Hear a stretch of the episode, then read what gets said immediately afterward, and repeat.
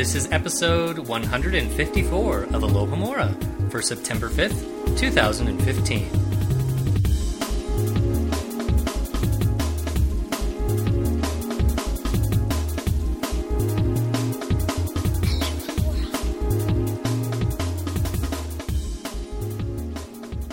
Welcome back, listeners, to another episode of Alohomora, MuggleNet.com's global reread of the Harry Potter series. I'm Michael Harle.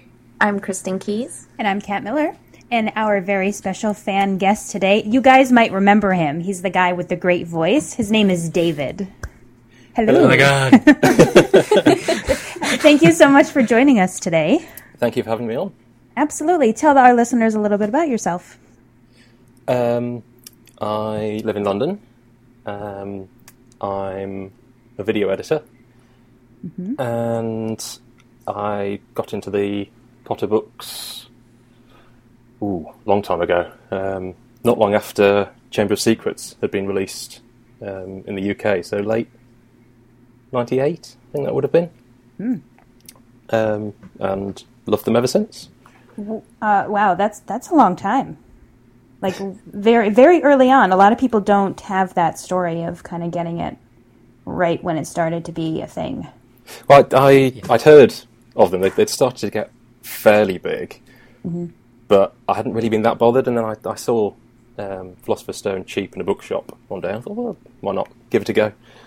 And I enjoyed Philosopher's Stone, but it was when I got Chamber of Secrets that Christmas, um, and then devoured it in two days, and that was it. Then I was gone. You were hooked. Yeah, Um, what house are you in? I'm a Hufflepuff. Yay. hey, we have the lesser houses today represented. Mm-hmm. That's nice. The uh, the lesser. I was going to Well, say, you yeah, know hang what on, I the lesser the lesser. The quote quote. The better houses. The better houses. Let's get this right. Indeed, indeed. So, um, as everybody knows, this week we are going to discuss Deathly Hallows, Chapter 4, one of the lesser chapters. No, I'm just kidding. Um, entitled The Seven Potters. So, for your listening enjoyment, we suggest that you read that chapter before listening to this episode. But before we get to the chapter, we're going to look at some of the comments you, the listeners, left on last week's episode, which was Chapter 3 The Dursleys Departing.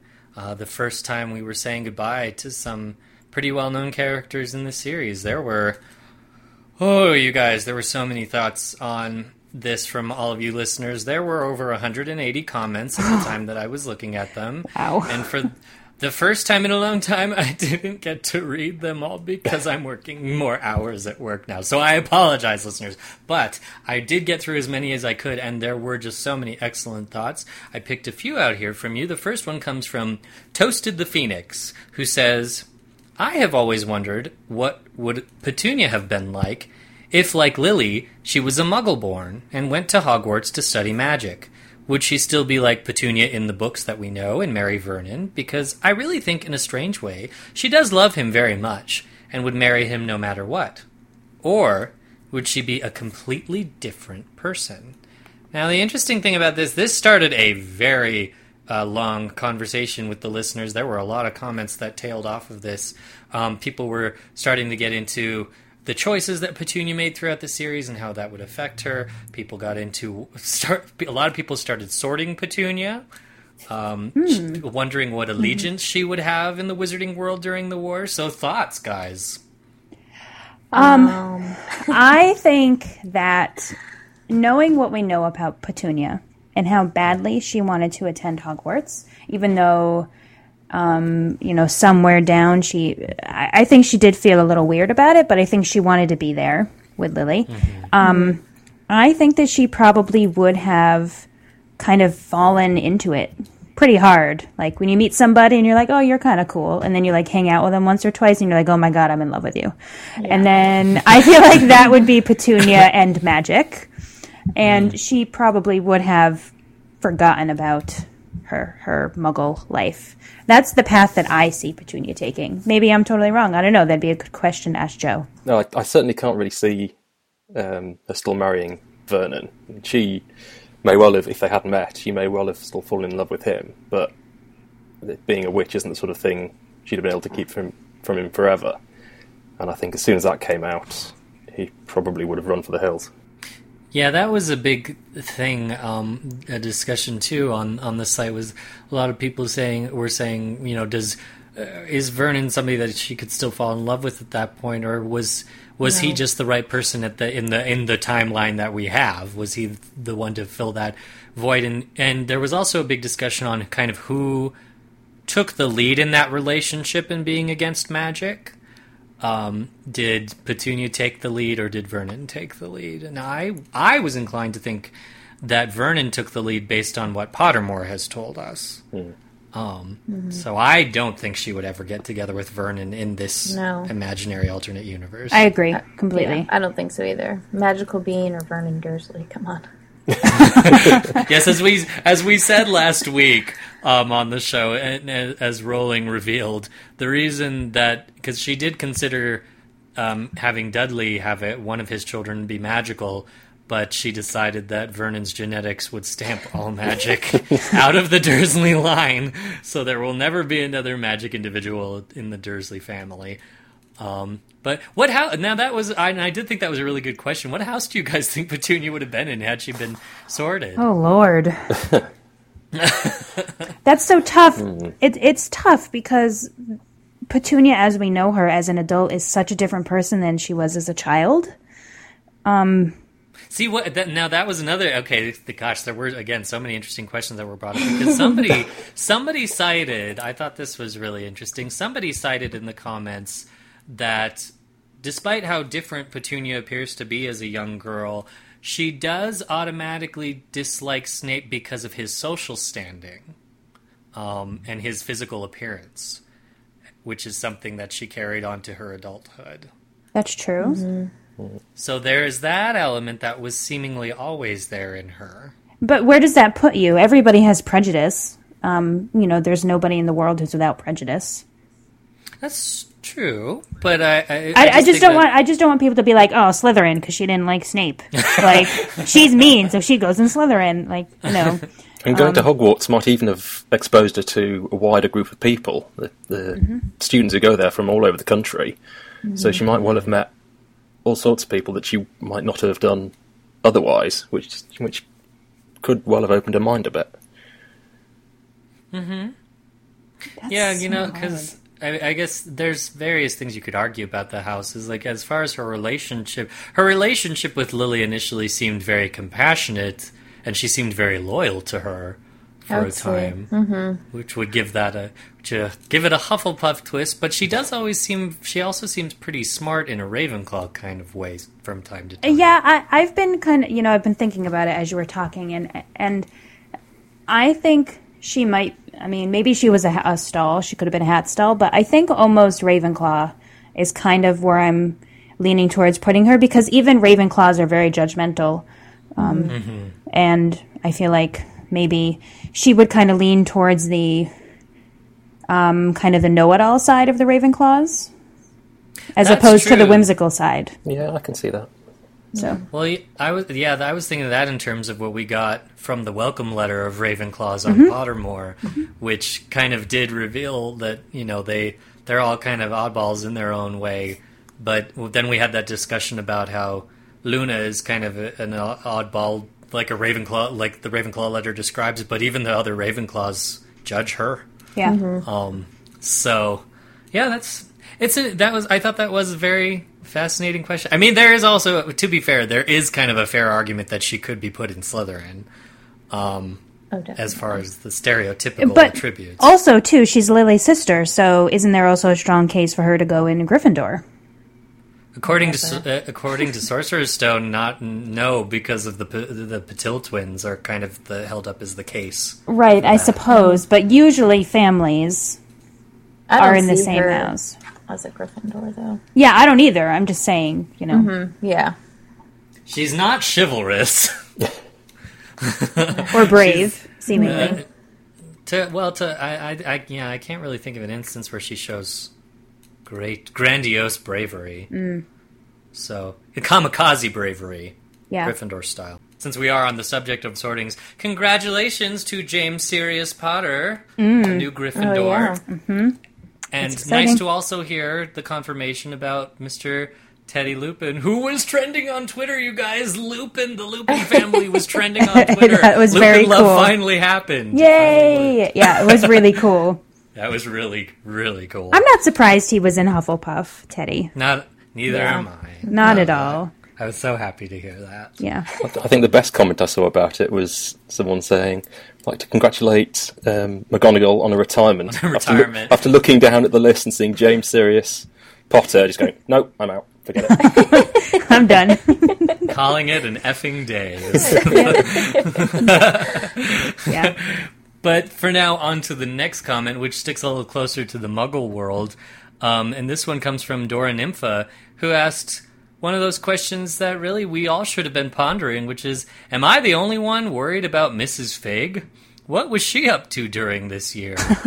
and it was respond. This comment was also responded to by quite a few people, but uh, Witch Wolfsbane Ten said, "I personally would have loved to see the Dursleys' reactions upon discovering the truth about Mrs. Figg from down the street." Oh boy. I wonder if I they was- ever find out about her. I was wondering that myself. Well, because the thing too is, Is she still alive? as far as we know, Okay. I think mean, so, I- yeah. yeah. Well. I don't know though because since she's a squib and she was already quite old, Old. does, does that does that apply? I wonder if that age issue applies to squibs if they can actually age like wizards and live longer. Um, but the other thing I had wondered too, as far as like you asked, Kat, would, would they ever find out? I always just went off of the assumption, but I don't know if that's correct, that the Dursleys eventually moved back to number four Privet Drive after the I was war. just thinking about that. I I had never thought about that too, but that makes sense to me. Why would they they wouldn't need to be in hiding anymore. They could go back to their old house. They already technically own it, right? Yeah. So, and if somebody else had bought it, that would be really shit luck for them. Too bad. You know, I mean, yeah, that could have happened. Voldemort may not know what the Dursleys look like, so they go into this house and there's a man and a woman and a kid. Um, you know, Oh dear. There's a, just, there's a fan and just favorite there. imagine three or four years after the Battle of Hogwarts, Harry going, "And you had forgotten something. What was it? Oh, I didn't tell them it was safe. Oopsie I've just been daisy. living in hotels for years." that hut on the rock. Yeah. But I mean that that really, uh, in a way, I kind of thought because, and we'll get to this with the question of the week with kind of things we kind of wished were dropped in the chapter. Wouldn't that have been fun if Daedalus and Hestia had just kind of dropped that information on them as they were leaving? Like, oh, by the way, she's Mrs. waving Figg. out the window, saying goodbye with all her cats. Yeah. Yeah, a little So- cameo would have been cute. Yeah. Yeah, because you know she she is an, she is a member of the Order of the Phoenix. And Mm-hmm. when, when's the last time we see her? Is it Harry's trial? Yes, I believe so. I think so. Nothing after that. Yeah, because we don't see her at all in Half Blood because Harry only spends about two weeks or so with the Dursleys. Um, he's not with them for very long. And he stays in his room the whole time, so there's nothing in Half Blood, and there's definitely no mention of her in Hallows. Um, well, I hope she's okay, too. Oh no, I feel like I'm gonna I'm gonna Google her now, and she's gonna like have died two years ago, and I'm gonna be so sad. I'm just assuming she's dead. Sorry, everybody. Nice. But the cats are still alive because they're more important.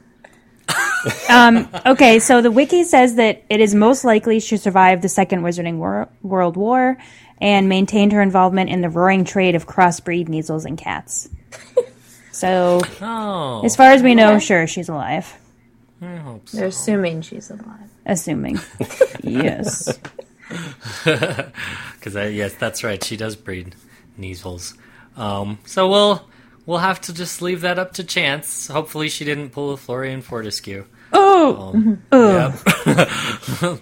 Poor Florean. Thank goodness he passed his recipes on to somebody else before he died because, Oh, yes. uh, sorry, that's insensitive. But if you have gone to the Wizarding World and tried the or, the my ice cream, it is pretty fantastic. So. It is.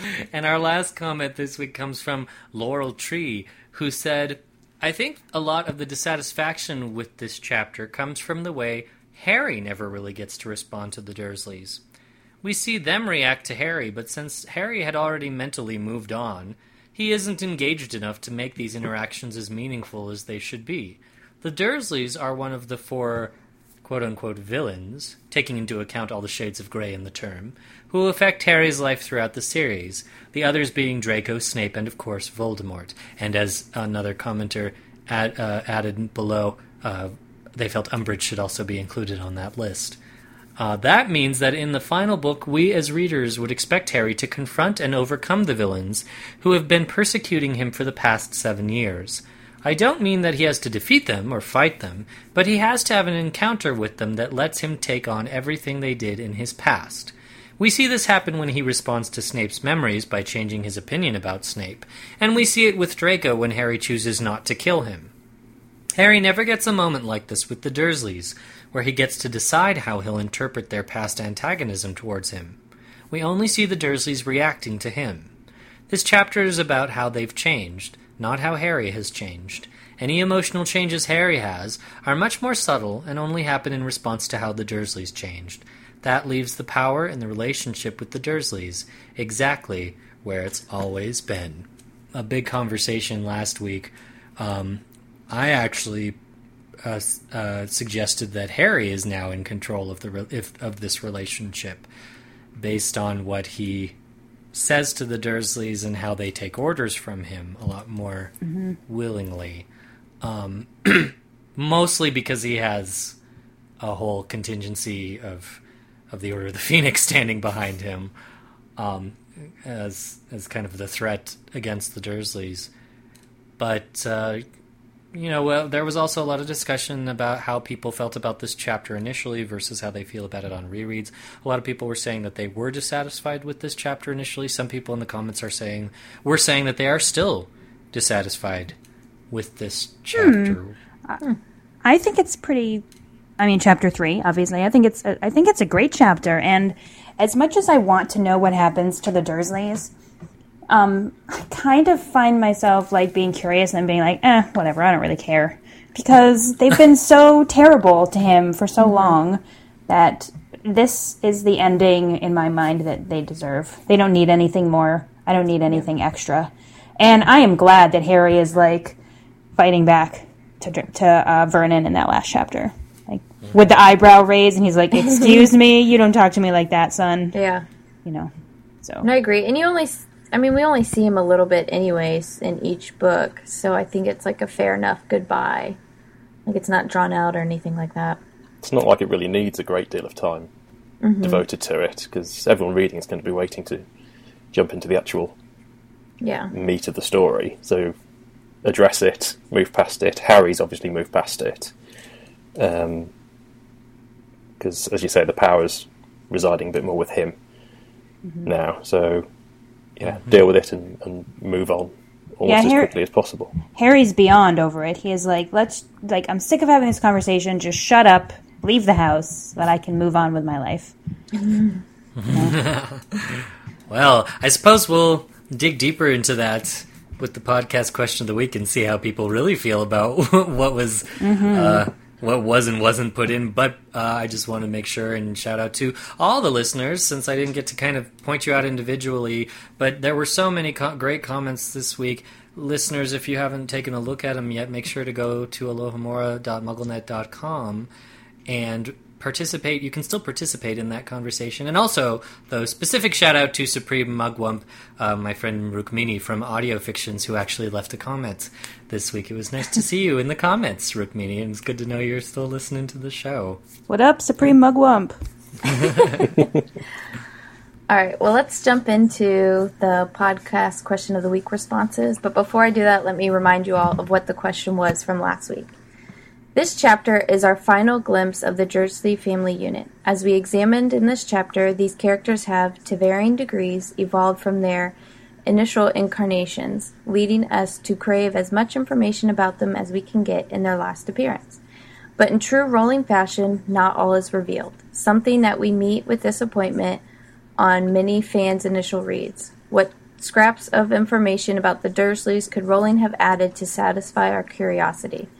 What would have been the consequences to the story if more information had been revealed? All right, our first comment is actually an Audioboo from Witch Wolfsbane 10. Hey, Alohomora. This is Shannon, or Witch Wolfsbane 10 on the main site. I've been more intrigued about Dudley more so than his parents because I think one of the biggest unexplained mysteries post Potter is what the Dementors made Dudley relive in Order of the Phoenix. Remember that in Half Blood Prince that Dumbledore insinuates that Vernon and Petunia have mistreated their son even more so than Harry. And I'd imagine that ties into what the Dementors brought to Dudley's thoughts when they got close. Because of his response to Harry in this final book with the cup of tea and his dialogue with Harry, wondering why Harry's not going with them, I can't imagine it was just about Hagrid giving him that tale in the first book, or, or only that memory. I would actually be severely disappointed if it had to do only with his poor experiences with magic, because for all intents and purposes, this new Dudley no longer has that debilitating fear of magic. He's the one who essentially decides for the family that he's going to go with these wizards. He seems to recognize that Harry saved his life. And from Order of the Phoenix to this moment in Deathly Hallows, he's clearly had some time to reflect on how he feels about Harry.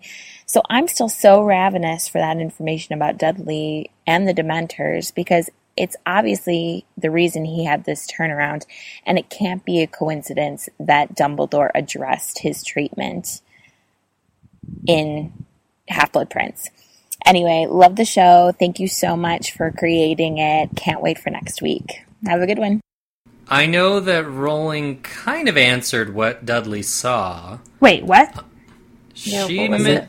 she basically said that he's essentially it, it kind of brought up Dumbledore said it almost explicitly in Half Blood, which is that Dudley, you know, he D- Dumbledore says, you know, hopefully, thank goodness Harry escaped the mistreatment of your son, and he points to Dudley, and Dudley's like, "What me?"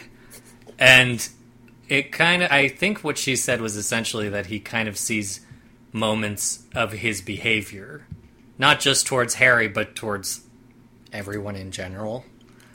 Um, Isn't it kind of? And- it, he kind of, it, he gets a, a glimpse of himself as others see him. yes, yes. So Oh. yeah, like you say, it's as she put it.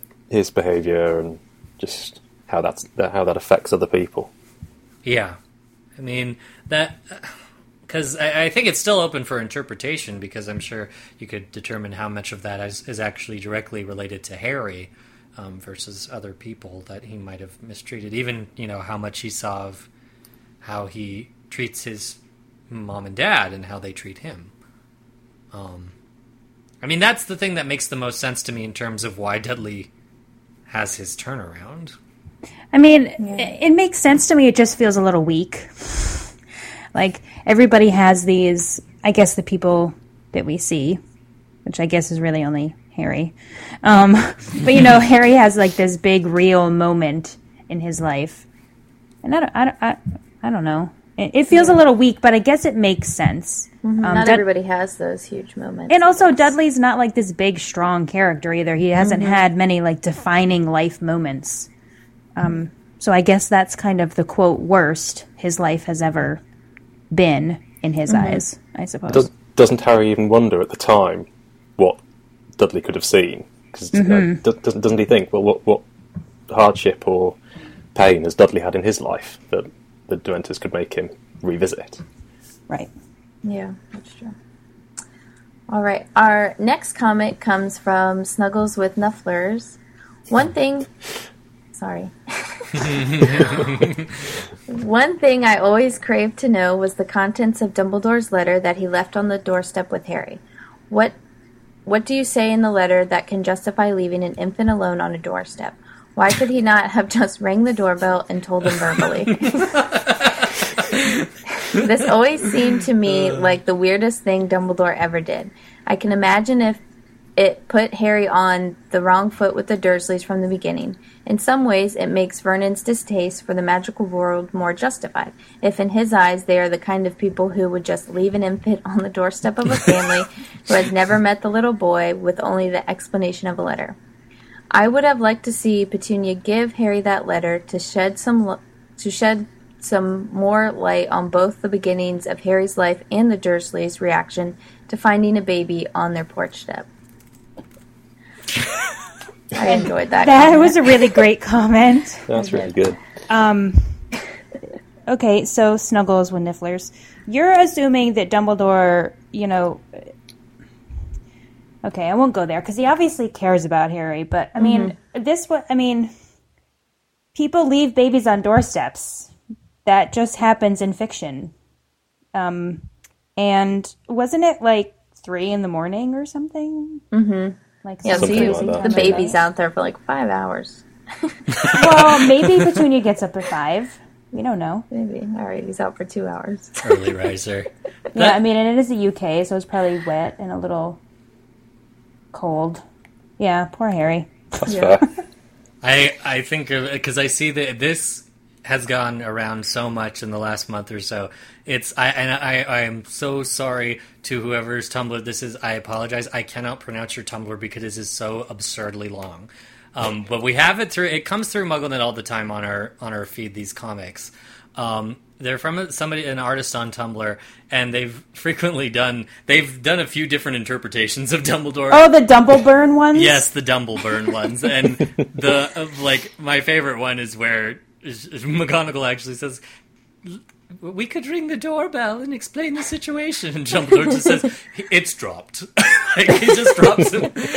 it's already dropped, and there's a but there's another version where. It pans in on the letter. It's a Dumbledore. Are the Dursleys informed about the tragedy from last night? It's okay. I wrote a letter. the letter says to Mrs. Dursley. Knock knock. Who's there? Not your sister. She's dead. so, so if you want to know what the contents of the letter are, there you go. I think. Well, you know, she I, shares that to Harry. I saved this for you, Harry. It's the last thing. Yeah. you always like, what wondered the- why I hated wizards.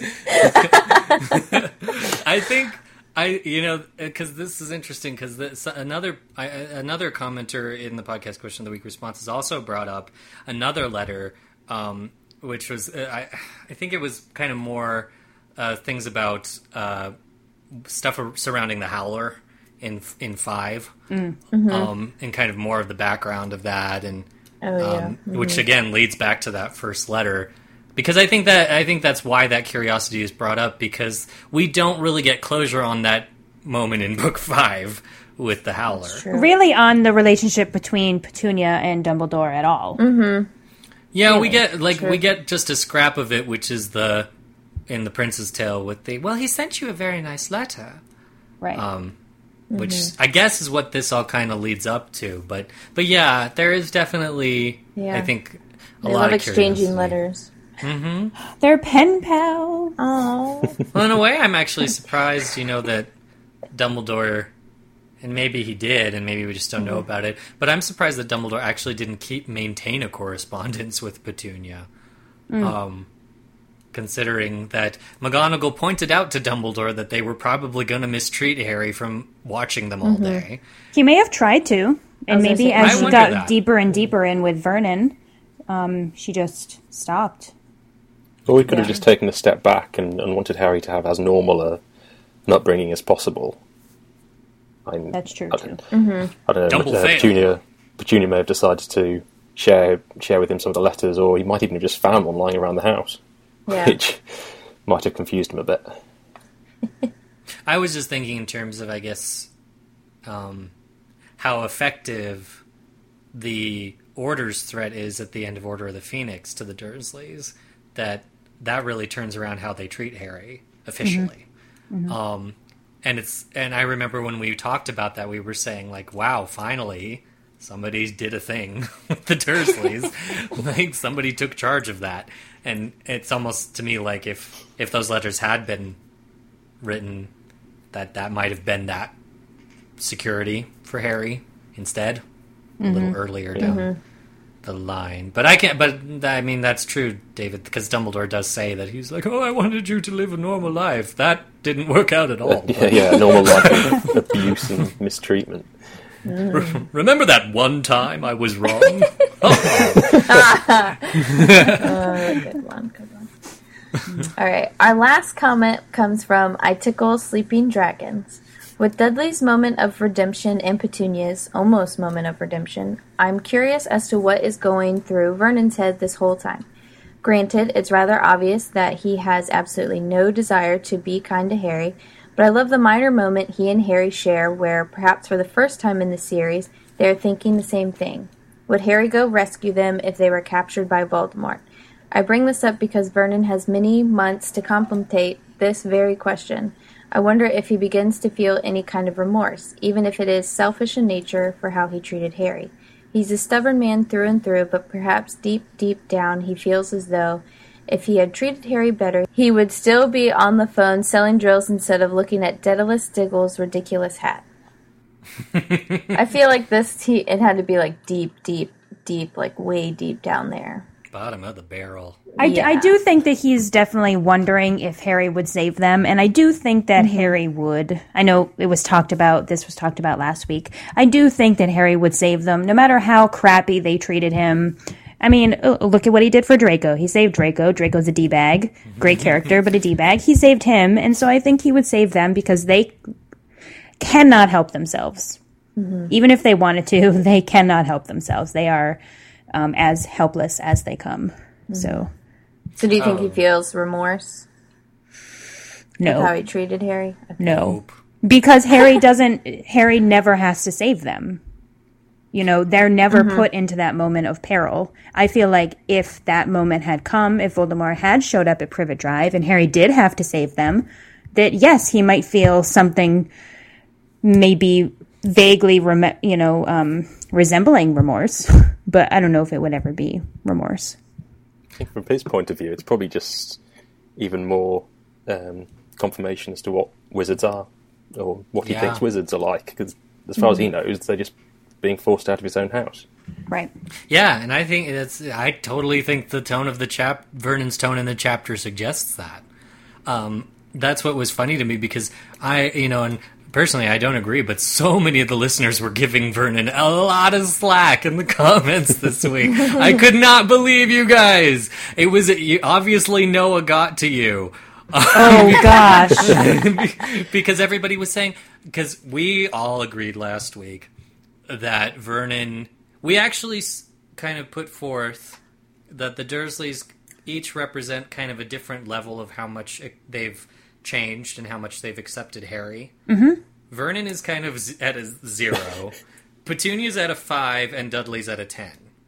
Um, he's made a complete 180. Petunia is kind of just going back and forth and having an internal debate, and Vernon just hasn't really changed at all.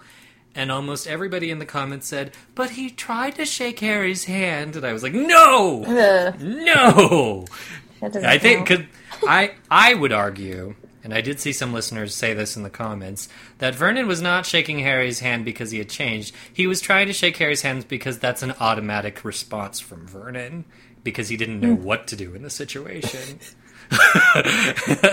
so he just kind of to me that's true. that's almost that to me is, is is a good representation of the Dursleys representing that very stereotypical British politeness. Um, where they're yeah, him polite. David's just like no. Michael, no, stop talking. You're not British. You Yeah, don't know no, you're I, talking about. I think there's probably something to that. I know Rosie's mentioned that before. Um, but yeah, I just I I kind of feel like that's more just like in his confusion. He was just like shake hands. No, okay. Just got into autopilot. No. Yeah, yeah, because he he puts his hand down almost immediately when he's like that was wrong. Uh, yeah, I mean, I think that Vernon was just trying to look for a way to conclude everything. yes. You know, to just kind of wrap it up and get on the way and kind of leave that black mark in the past. Black mark being Harry. you know. He just kind of wants to forget about the last 17 years and move on. Yeah. Well, 16 and 363 days. So. Not even because Harry was like a year old, right? So like 15 and 363 days. There you go. Some someone would have commented on that. So should we move on with um our magical chapter for the week? Yes. Yes, we shall. Thank you, everybody, for leaving all the comments. Um, I, unlike Michael, read them all and thoroughly enjoyed them. That's because you only had how many? You, you had you had a little over forty. It was about yeah, yeah, yeah. But I read the other ones below. It, it was good. It, they were all good. I read them all. Um, I worked from home today. Uh, air quotes. Um, I air quote work from home all the time, so yeah. But they're all fantastic, and I encourage everybody else to go comment over there as well. Um, and don't forget that's at alohomora.mugglenet.com. Okay, so let's jump into our chapter for the week. Chapter four.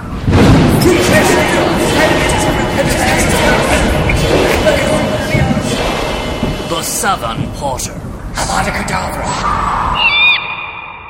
I guess let's get into this chapter, which is so good and terrible and good and terrible and okay. so the Dursleys are gone, as we just talked about, and Harry is left to his own devices in number four Privet Drive. He reminisces with Hedwig uh, about his days under the stairs. And then the troops arrive, and pretty much the entirety of the Order of the Phoenix arrives to whisk Harry away, but not in the conventional method that you might think. So, after not much of a fight, not really at all, 14 people become 8, and they take to the skies. The Death Eaters join the fray after not very long, and we lose.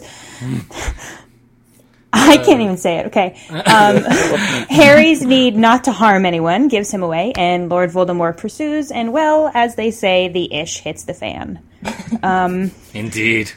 So we're not going to talk about the bad thing until much later because I'm not ready for it. I'm never ready oh, for it. So we're gonna we're gonna reminisce a little bit, and we're gonna start with some memories. So I really like the first couple pages of this chapter where Harry is like walking around and you know talking mm-hmm. about how he's leaving the house for the last time and thinking about all the times when the Dursleys would leave before and how he would run around like eating the food and watching television and playing video games. And it had never struck me before, but this line where he says, It was like remembering a younger brother whom he had lost.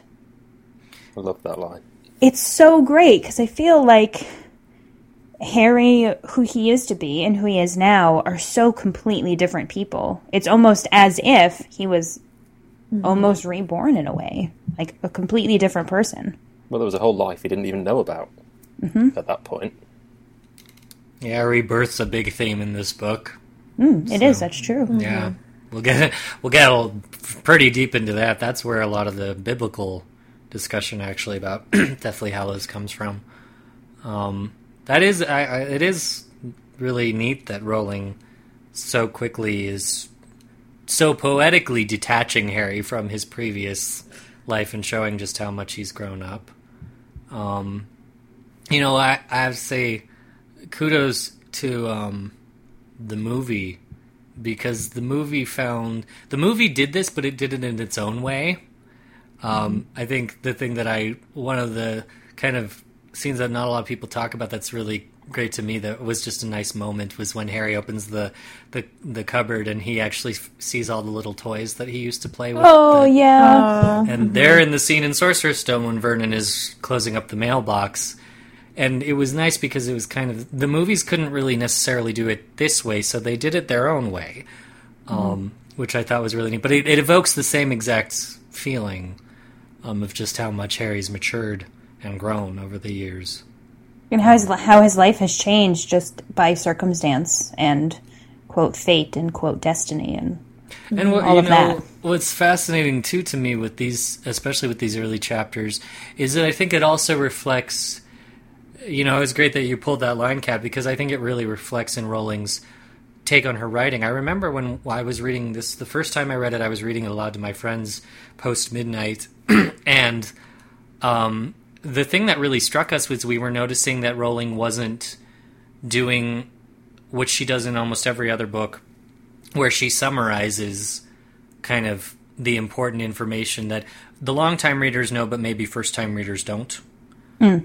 Um, she does that in almost every other book, but she does not do that in Deathly Hallows. Oh. That's because if anybody is fool enough to start with this book, they don't deserve to read the rest. And there are mm-hmm. cra- people who were crazy enough to do it. Believe it or not, there are people Well- in the world. They're a fool. But it's Imagine but diving is- in and, and trying to just comprehend Figure what it was out. going on. I feel like that would be a really good social experiment, actually. Like, I feel like this is a video that somebody's going to make at some point. You grab somebody who's never read Harry Potter, make them read the seventh book. It'd be so mean. Yes, it would. So mean. But it, it. but it is interesting that you know, Rowling has her writing has matured just as much as Harry the character has changed and matured. Because I I do remember just distinctly, and I still see it to some degree, not as much as before.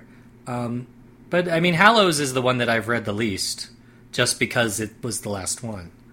Um, Same. That's probably true, I would think, for most people. Yeah. Unless Yeah. it's their favorite book. Yes, exactly. So I, I still kind of see that. I, I still always set it apart from the the other six in terms of its its writing style.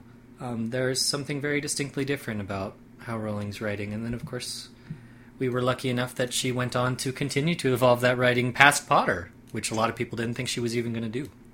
Wouldn't you think that, and this book always feels to me a little, and I don't want to say sad, but a little, um, yeah, I mean, sadder than the rest, a little more melancholy in tone than, and just even in the, you know, the quote, happier parts.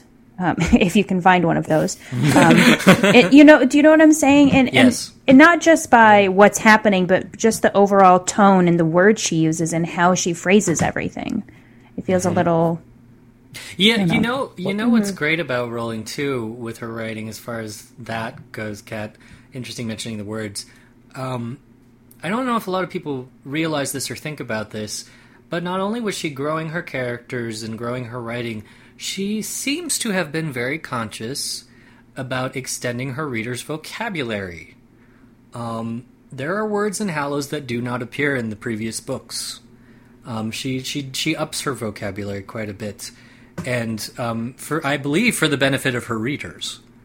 Um, Yeah, if d- just and that's something I think listeners look out for it um, because you probably didn't even realize it while you were reading it the first time, especially those of you who read in the original Potter generation. Um, But there is a notable advancement in the vocabulary. Um, it's again, you know, this. I, th- I think there's another reason why teachers and librarians were so and parents were so happy to recommend Harry Potter, um, because it it advances your reading level as well. I mean, I mm-hmm. know that I was my vocabulary grew tenfold because of the Harry Potter series. Um, well, she has three kids at this point by the time she's writing this book, right? Yeah. So that's probably something, you know, she's in the mindset of children and being a mom far mm-hmm. more often than she was before. yeah. Here, Harry's remembering how he used to lay there and, you know, look up under the stairs and see the little spiders, which I thought first gross. But, um, but at least he's not arachnophobic. I mean, which is very important in the future, isn't it? It's been important for a while, actually. It is, yeah. Um, and but he's talking. He um, remembers a dream that he used to have about flashes of green light, and how one time he was talking about it in the car, and Uncle Vernon nearly crashed when he had talked about a flying motorbike, which I thought was really cute. And I was wondering, um, back when Harry used to have those dreams, was that just because that was the most kind of uh, quote exciting thing that had happened in his life? Was he reliving it because his subconscious was trying to get him to remember it and figure it out? Why? You know, because every you dream things for a reason. So why do we think Harry used to have those dreams, and does he still have those dreams? You think? I don't think you would still have them. I don't know. I feel like in a dream state, like you're finding something more magical and something that doesn't really happen, Yep. or something that has, you know. So when he was younger, it's like, oh, I can dream about this because that's never real. That's never going to happen, or something like that. So I don't think he would still have those dreams. Yeah, because before he didn't have the context for them, whereas as soon as he mm-hmm. finds out about the Wizarding World, he does. So yeah, his, his, his mind doesn't have anything to try and figure, Figure out, out. anymore. Mm. Yeah, he's doing the thing that we all wish we could do. He's living his dream. Yeah, Like- I know, right? He, uh, he he he doesn't have those dreams anymore because he doesn't need them. He's living in them now. Um, That's why he has such crazy messed up dreams now. Because the wizarding world is a trip. but I, I mean, yeah, I, I, think uh, yet again another example of Harry's growth and maturity mm-hmm. and his evolution through this series. It's, you know, we all get these nostalgic moments, right, where we think back to the to our younger years and how much how different they were, how simple sometimes they were. I think even Harry's noticing that things have become awfully complicated in his life. Well, so you know, as just as Harry is thinking about that flying motorbike, of course, there's this sudden deafening roar, as the book says, from somewhere nearby. And guess what? It's the Order! Yay! and but, but really uh, though, really, but really though, yeah, yeah. So you know, they're Harry's noticing who all is there, and everybody gets this great description. Okay, and then you get to Kingsley, and this is so badass. It says bald, black, and broad shouldered. And I, I just read it this time, and I was like, he is so badass. like I love Kingsley so, because that's really the. I mean, everybody's uh, everyone else's description is more like Long, Ron, long and lanky, Hermione, bushy hair, friend George, grinning, like Bill, badly scarred, and then it's like Kingsley, you know, like respect me, I am badass. I don't know. It just stood out to me. I thought it was great. Well, he is going to be the Minister of Magic someday. Yeah, and he's and he's protecting the Prime Minister right now, which yeah. is super awesome. I, it was just definitely the best description out of those 13 people. It was amazing.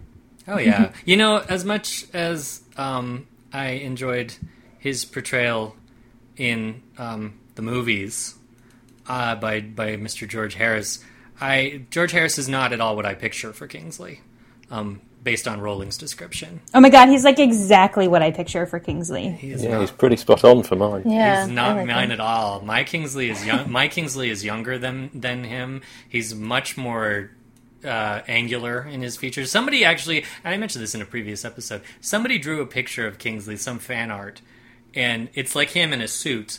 And I remember seeing that picture and being like, "That Kingsley, that's my Kingsley." Like somebody had gotten it spot on. Because um, Kingsley never wears a suit; he always wears that same fabulous set of robes in the movies. he does. That's true. Um, mm-hmm. But but yeah, I've I, I, I, Rowling's description doesn't quite match the movie for me, but I, I mean I still like George Harris, but I definitely like the, what you just read, Kat. That that is my that is my Kingsley. That is your Kingsley. Wish she had. Well, what about what about your dung? Are you are you looking for somebody who's small, dirty, and hand dog? Well, I mean, with his droopy basset, has it. That. yeah. So, but really, how graphic really, do you want to get? but really, really, why is dung there? But really, I know Moody tells us, but really, like he yeah, he serves so zero purpose. If, if you had to pick a fourteenth person, he'd be pretty far down the list. Yeah, that, yes. that wouldn't be my first go-to. I mean, there we could, uh, for goodness sake, like I know she's not of age. Put Ginny in there. Put Neville in there. Like anybody would have mm-hmm. been better than Dung. I, I, think kind of we've been wondering this since Order of the Phoenix. I'm I'm pretty sure the only reason we could really come up with is that it's you know, I suppose useful to have a thief on your side. Although, asterisk asterisk point, a thief who is no longer a thief is usually uh, the preference, and Dung is not that. so mm-hmm, yeah, he's too he's he's still too much of a liability. I'd say. I'm really am surprised that the, especially considering somebody like Moody, who really seems to be in charge, is okay with this. Yeah, I mean, I know Dung has um, he plays a big part in this whole. We find out later that this was his idea, technically, right? Yep. Mm-hmm. Am I wrong? So well, I have a feeling that that's it, probably the only reason he's here. Well, and it's it, that's kind of complicated too because it's his idea, but it's not. Right. So mm-hmm. there's layers to that. There's very it's, it's very inceptiony. It's very inceptiony just like Tonks and Lupin. who I, I, think you're that, stretching a little too hard on, on these connections. but okay, well, you know, but fine. So, um, you know, Tonks drops the bomb that they got married just by um, waggling her left hand, like, "Oh my god, yay!" And it kind of made me laugh because I was like, "Is this your honeymoon?" Because that's a really bad honeymoon. if this is your honeymoon, they love adventure. they live life on the edge. I mm-hmm. suppose they do. so Moody goes on and he's talking about, um, you know, the plan. This And he awful, says- awful idea. Yes, and we will get there in just a moment, believe it or not. So he's saying, you know, that Pius, quote, has gone over. My point about this was so Pius puts on this, makes it that it's an imprisonable offense to connect the house to the Floo network, to place a portkey, or to apparate in or out. Why does he do that if he's, quote, gone over? He already knows the protections. So is he, I mean, clearly just trying to limit them, but aren't there other choices? Isn't so Pius? Uh, correct me if I'm wrong. Pius is under the Imperius curse at this point by the Death Eaters, Yeah. um, and so he is essentially, you know, taking taking orders from Voldemort, not directly, but he is taking orders from Voldemort. Um, and at this point, and we mentioned this a little bit last week, how desperate Voldemort is to get at Harry. I'm pretty sure that it is that he's just trying to limit mo- any mode of escape, right? I, yeah, because I've been. I was trying to think about what other methods there are mm-hmm. besides the ones that they use, and I can't think of any. Can't um, apparate, can't go through the Floo network. You know, he's covered all the magical methods. Right. Um, we actually have a really great audio boom, which I think we should take a listen to because it's it's it's funny and it points out, um, kind of ironically, the flaw in the plan. Huh. So we'll have a listen. Hey guys, this is Slytherin Knight. Um, been a while since I dropped one of these audio booms, but I needed to get into the Seven Potters discussion. Why is the Seven Potters scene even necessary in the sen- at least from a tactical perspective? Why couldn't Mad Eye just have Harry slip out under his invisibility cloak, walk to a subway station or catch the uh, the bus or something like that, meet an order member, and then have them side along him to the Burrow or somewhere else?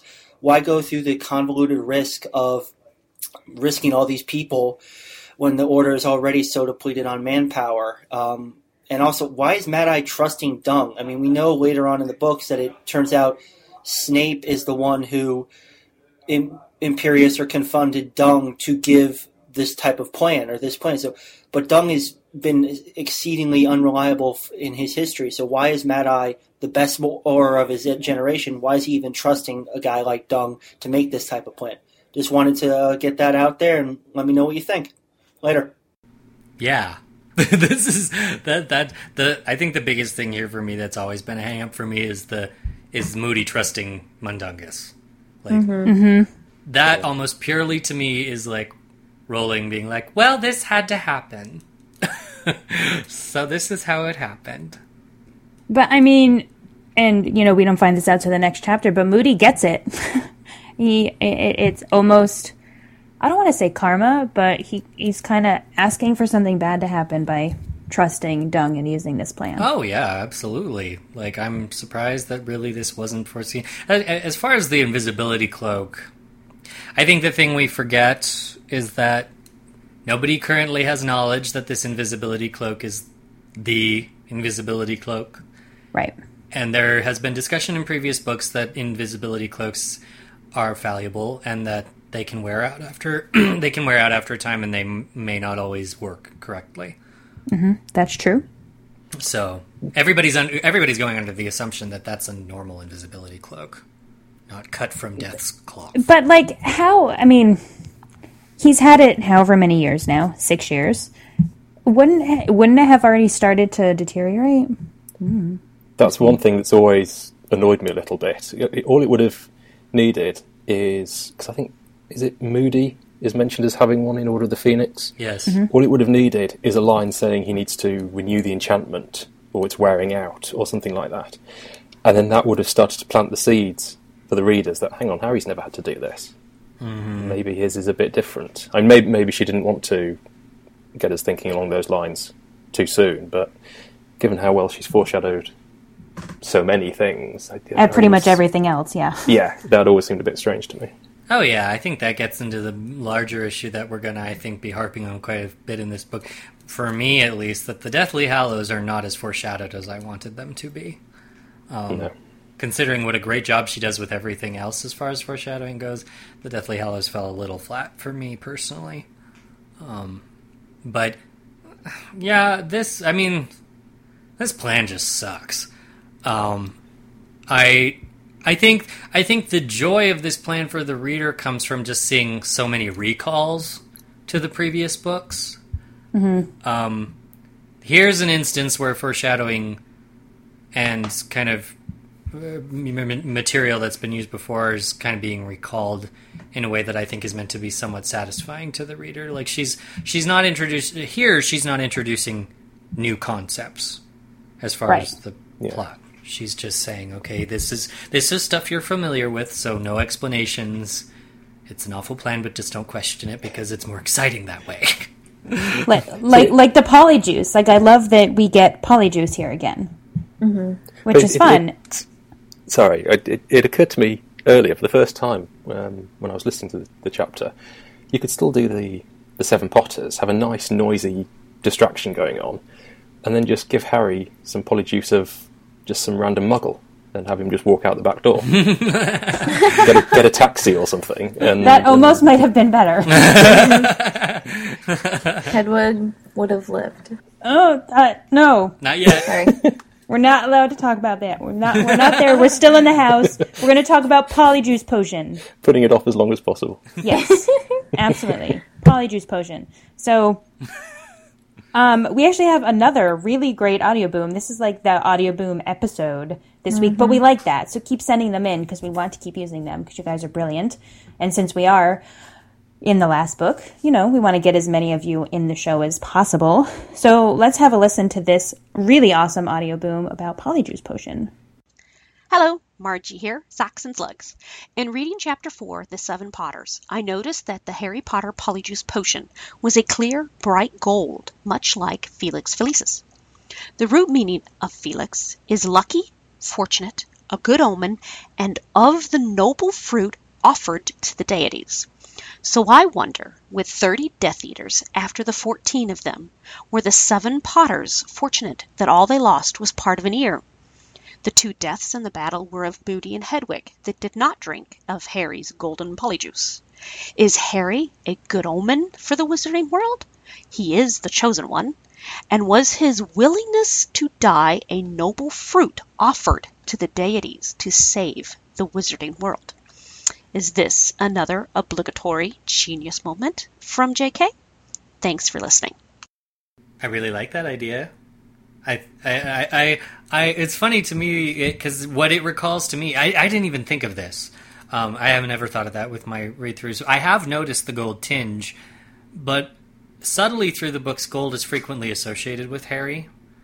Um, I mean, not not not so much even with things like the the gold and Gringotts and whatnot, but the one that I frequently think too is um, when he first gets his wand, and whenever he's angry and he's holding his wand, or when he's stressed, um, his wand will emit gold, red and gold sparks. Yeah, we'll talk about that. Um, Don't get into the sparks well, or the gold. but I think that that Harry's always been associated with gold even before um, Polyjuice Potion. But I like that idea um, that Harry.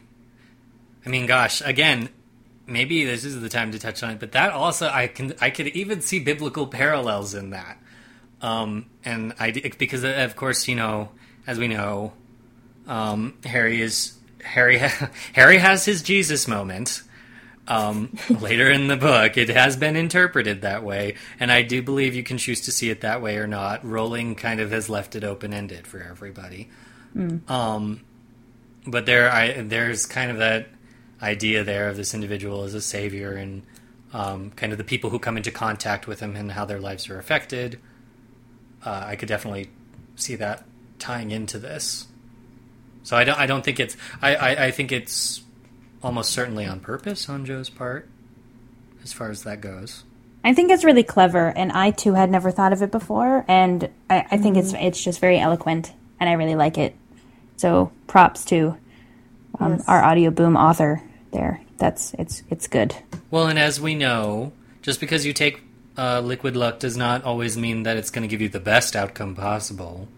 Right. Um, because as we know from Half Blood, those curses were shooting just past them, and of course, as um, the audio boom mentioned, uh, we still we still lose an ear in the process. So- We do. So, uh, speaking of that that lost ear, um, you know, we have 14 people standing in this kitchen talking about how Harry's going to leave Privet Drive, and I'm wondering how. I know we already kind of talked about Dung, but how do you think they decided who was going to be there? Was it like they had a meeting and people volunteered, or was it like a, a secret voting system? Did they do it by age, skill, experience? Like how? you know, for so long, Molly wouldn't let her children join the order. And I understand that it was because they weren't of age and they're of age now. Like, how did Fred and George and Ron and Hermione get stuck? Not quote stuck, but how did they get in this? Uh, certainly, Ron and Hermione would have been there straight away. Yeah, but don't they seem a little too fresh still? I mean, I, I mean, I get it that like they're his best friends and all of that. It just, I don't know. It never sat well with me that they were there. As much as I adore them and get it, mm-hmm. I don't think they would have relented. They would have gone no matter what. Even if they said no, you can't. They'd be like, "Well, we're here. We're doing this." Yeah. Um, and They're I think it made. Harry, yeah, made Harry feel better too having them there, even though he didn't want them there. But I think all in all, he's with people, you know, that he loved and knew. And I think they all loved him and know him so well that that's why they were the ones who like volunteered and said, "We want to be a part of this." You know, I I mean I agree with with David and Kristen on this about as far as Ron and Hermione being there. I think it's it's funny you said Kat that they're a little too green for this because I think I think Molly would have probably had quite a bit to say despite the fact that they turned 17 and I think while the 17 is good ammunition in their favor, I think the thing that puts it over the top is all the things that they have already gone through with Harry. yeah, but not Fred and George. Uh, and Fred and George, I I think they've already become independent from that issue because they're off living Yeah. on their own. I suppose. I don't think they really need to even confront their mother about this. Um, Mm-hmm. And I don't think Molly would feel able to. I think, I, you know, Molly's. Yeah, same with Bill. Molly's evolu- Mo- Molly's relationship with Fred and George is something that kind of quietly evolves over the seven books. Um, I don't think that's something we talk about a lot, but I think that's something that's really important um, as far as their involvement with the storyline. But, but I think, I mean, I don't think she would feel that she could approach them about that. So then, so then, what about Phlegm? Why is she there? To look pretty. Just kidding. To to fill the female quota. Okay. I think Fleur's there because we've our, we've seen the first inklings of her character change, and it's time to see that. You know, the lucky thing we were just talking about how some people sometimes perhaps feel disappointed with how that goes with the Dursleys. I think Fleur, at least we get to see it happen pretty much on screen. Um, that's not That's true. that's not left too much to the background, and there's a reward for it. Like she doesn't just have her moment in Half Blood Prince and then go away. Yeah. She- She, she's not a princess. No. She she can fight her own battles. Yes, and she she proves what she said at the end of Half Blood Prince is actually the truth, and that she wasn't just talking the talk. Mm-hmm. Right, I agree. There's also before we kind of move on to the next thing. There's this really wonderful moment Bow chicka bow wow. after they take the polyjuice potion and they're all you know morphing into harry. And and the quote says he felt like asking them to show a little more respect for his privacy as they all began stripping off with impunity. Clearly much more at ease with displaying his body than they would have been with their own. And it, it made me laugh this time way more than it ever did before. Um, and I, you know, I was thinking about it. I'm not sure I've read this book, and it's so bad since the the movie came out. Um, and now I kind of picture that moment with all of the like, oh, I knew Ginny was lying about that tattoo, and you know, all those little lines that they throw into the movie. No, I, I I I just want to say that this is the line that actually makes me stop reading for a minute and just go, "What?" Like there should be so much more discussion going on. Like, I mean, a few of these people just changed genders. like, th- Yeah. there are things that have changed dramatically, and nobody nobody is saying anything. They're just like, "Well, this is fun," and just and not only genders, but genders of a person that they are intimately familiar with, and now even more mm-hmm. so. And Yeah. I, yeah, no, I, I, I, I, mean, know, obviously, I know why she can't go there. This is still a juvenile young adult book, but, But you know what? We can go there. we can. And I, I, for God's sakes, you just, you just think you would, you know, if you were Hermione, you know, you'd be just. She only comments on his eyesight. Okay. if I were Hermione, the last thing I would do is be going into that bathroom to check myself out. no, I'm That'd be not the even last saying thing that. I I'm would just do. saying you, it's there, and you'd feel it there. Something you can't really ignore, Hermione. Just kind of trying to put some reality on this situation, you guys. That's why I brought it up because I wanted to talk about it because I feel like it's it's this little tiny moment that actually is kind of a big deal, like you're saying. And you know what else I think about too is that so Ron is like I knew Ginny was lying about that tattoo looking down his bare chest, and then obviously you think about why does Ginny know that, and then you think about that. and so many things. See, this because that, I mean that's that's that ties back into the issue we talked about in the previous book about and that we will continue to talk about about Ginny and Harry's relationship and how much we see on screen and off screen. And why I said in the last book that ostensibly they just go off and have a mad makeout session because she won't show it on the page. Um, and that's which was something that you know always bothered me a little bit about the evolution of Harry and Ginny because they kind of jump from being in that very stereotypical, almost platonic, lovey-dovey kiss relationship to having to being married, and we don't see any of the in between. Mm-hmm. Um, so that I mean that that gets into that. This touches on that. This touches on so many things that Rowling just won't touch on. So fine, whatever. No touching. No touching. Safe touch only. Gotta leave it up to fan fiction. That's, that's probably why she drops in, or I I wonder if that might be why she drops in little things like that, like this. So when you're a kid and you read it for the first time, you don't really think about it. Come back Yeah. and read it when you're a little bit older, and Like, oh you, know, yeah. you, you kind of stop and think, "Oh, hang on." Okay, so after everybody puts their clothes back on, um, and they sort it all out, which um, I was going to bring up a point before that, um, you know, wouldn't the rucksack and the owl cages give it away? But then I just read a line that I apparently skipped right over where everybody takes a rucksack and an owl. Yeah, they all Uh, get like yeah, little. right there. Little- little Everybody owl. takes a fake owl except the real Harry Potter.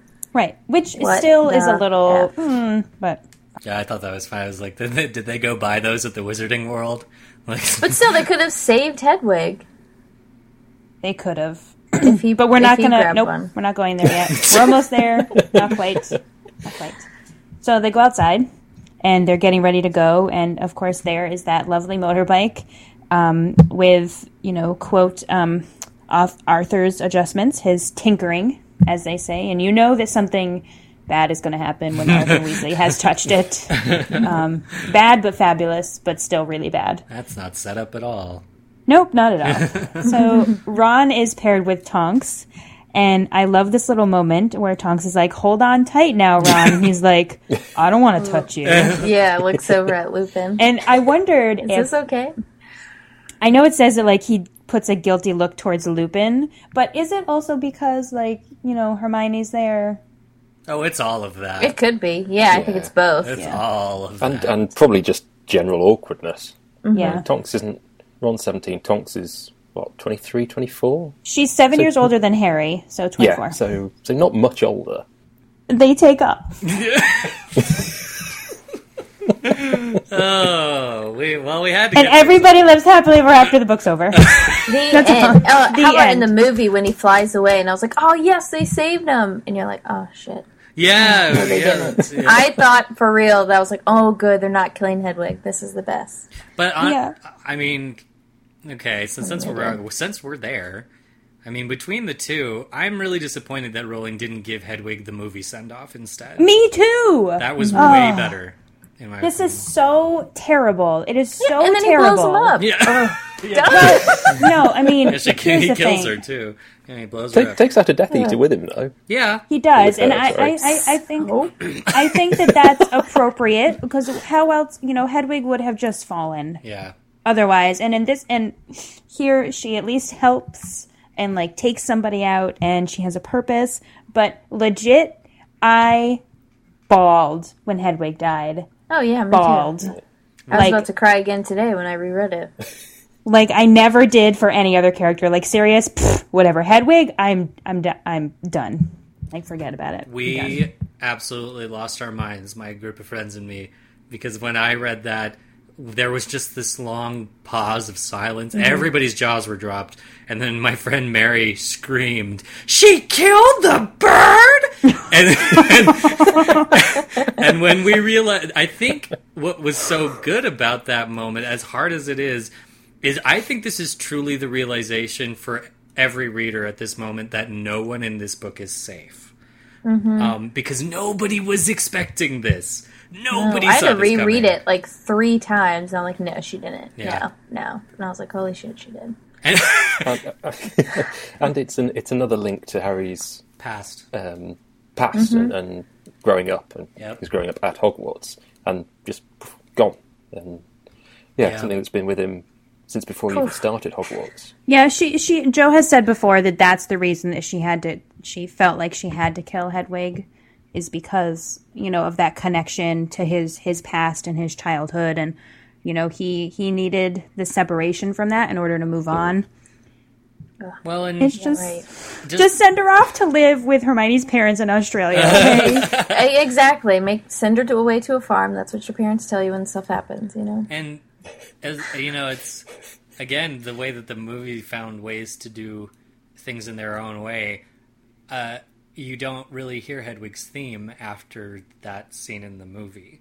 And yeah, and it, but, it, but it, I mean, it's the thing when you hear that. I I think when most of the uh, most of us hear that theme, it harkens back to the first two movies and those kind of childlike visuals. Um, So it's the same effect. I, ju- I, I mean, I really do like how the because the movie's not only the movie not only gave Hedwig the moment that I think everybody wished she could have had, but it's it also found a way to integrate it into the plot and replace something from the book and still make it work. but it takes out the all important um Expelliarmus moment. It does. But the Expelli- but Expelliarmus, forget about it. Nobody, the movies didn't care about never know. Expelliarmus at Yeah, all. they, they never make as big a thing about it in the films. Yeah. Right. Exactly. But that is, I mean that is true. That's that's the part that's that's an issue. Just as a note for those of you who are not U.S. readers, um, an extra punch for us is that there is a lovely little picture of Hedwig in the front of the book, um, kind of moping in her Aw. cage. Oh, so jeez. th- that Mary GrandPré drew. So we also had that to look at. Um, in addition, yeah. Yeah. So Can we have a moment of silence? Yeah. for Can I go sob in a corner real quick? Yeah. Let's just have a moment of silence for it.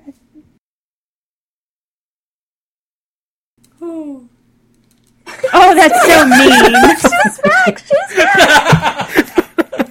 she is alive. The ghost of Hedwig. Okay, so let's move on to maybe more ridiculous and slightly happier things. so after poor Hedwig, oh, the the the car, the the sidecar. Oh, Um, they start having issues with it. You know, Hagrid pushes that the crazy button that Arthur made, and and the sidecar gets loose, button. and Hagrid repairs it. Okay, but doesn't repair it because he really just breaks it off. So. Mm-hmm. Hagrid did have like two some odd years of magical education, and isn't reparo, reparo, however you say it, a bit like a first year kind of spell? So, why didn't that work? Is it like one of those spells like a Episkey where you have to do it more often to be better at it? I always just thought it was because his wand's been snapped and just sort of shoved in an umbrella. It was a bit unreliable, and especially if he's not concentrating fully, then he, he can't always guarantee the outcome. But uh, this is the exact he's used it opposite before. reaction. I don't. Does it have to be like you know Oculus Reparo? Does it have to have something else connected with it for something No, with. with I don't think so. not a, not a, Well, not with everything. no, not well, not in the Okay. not in. I don't think we really see that happen in the books. okay.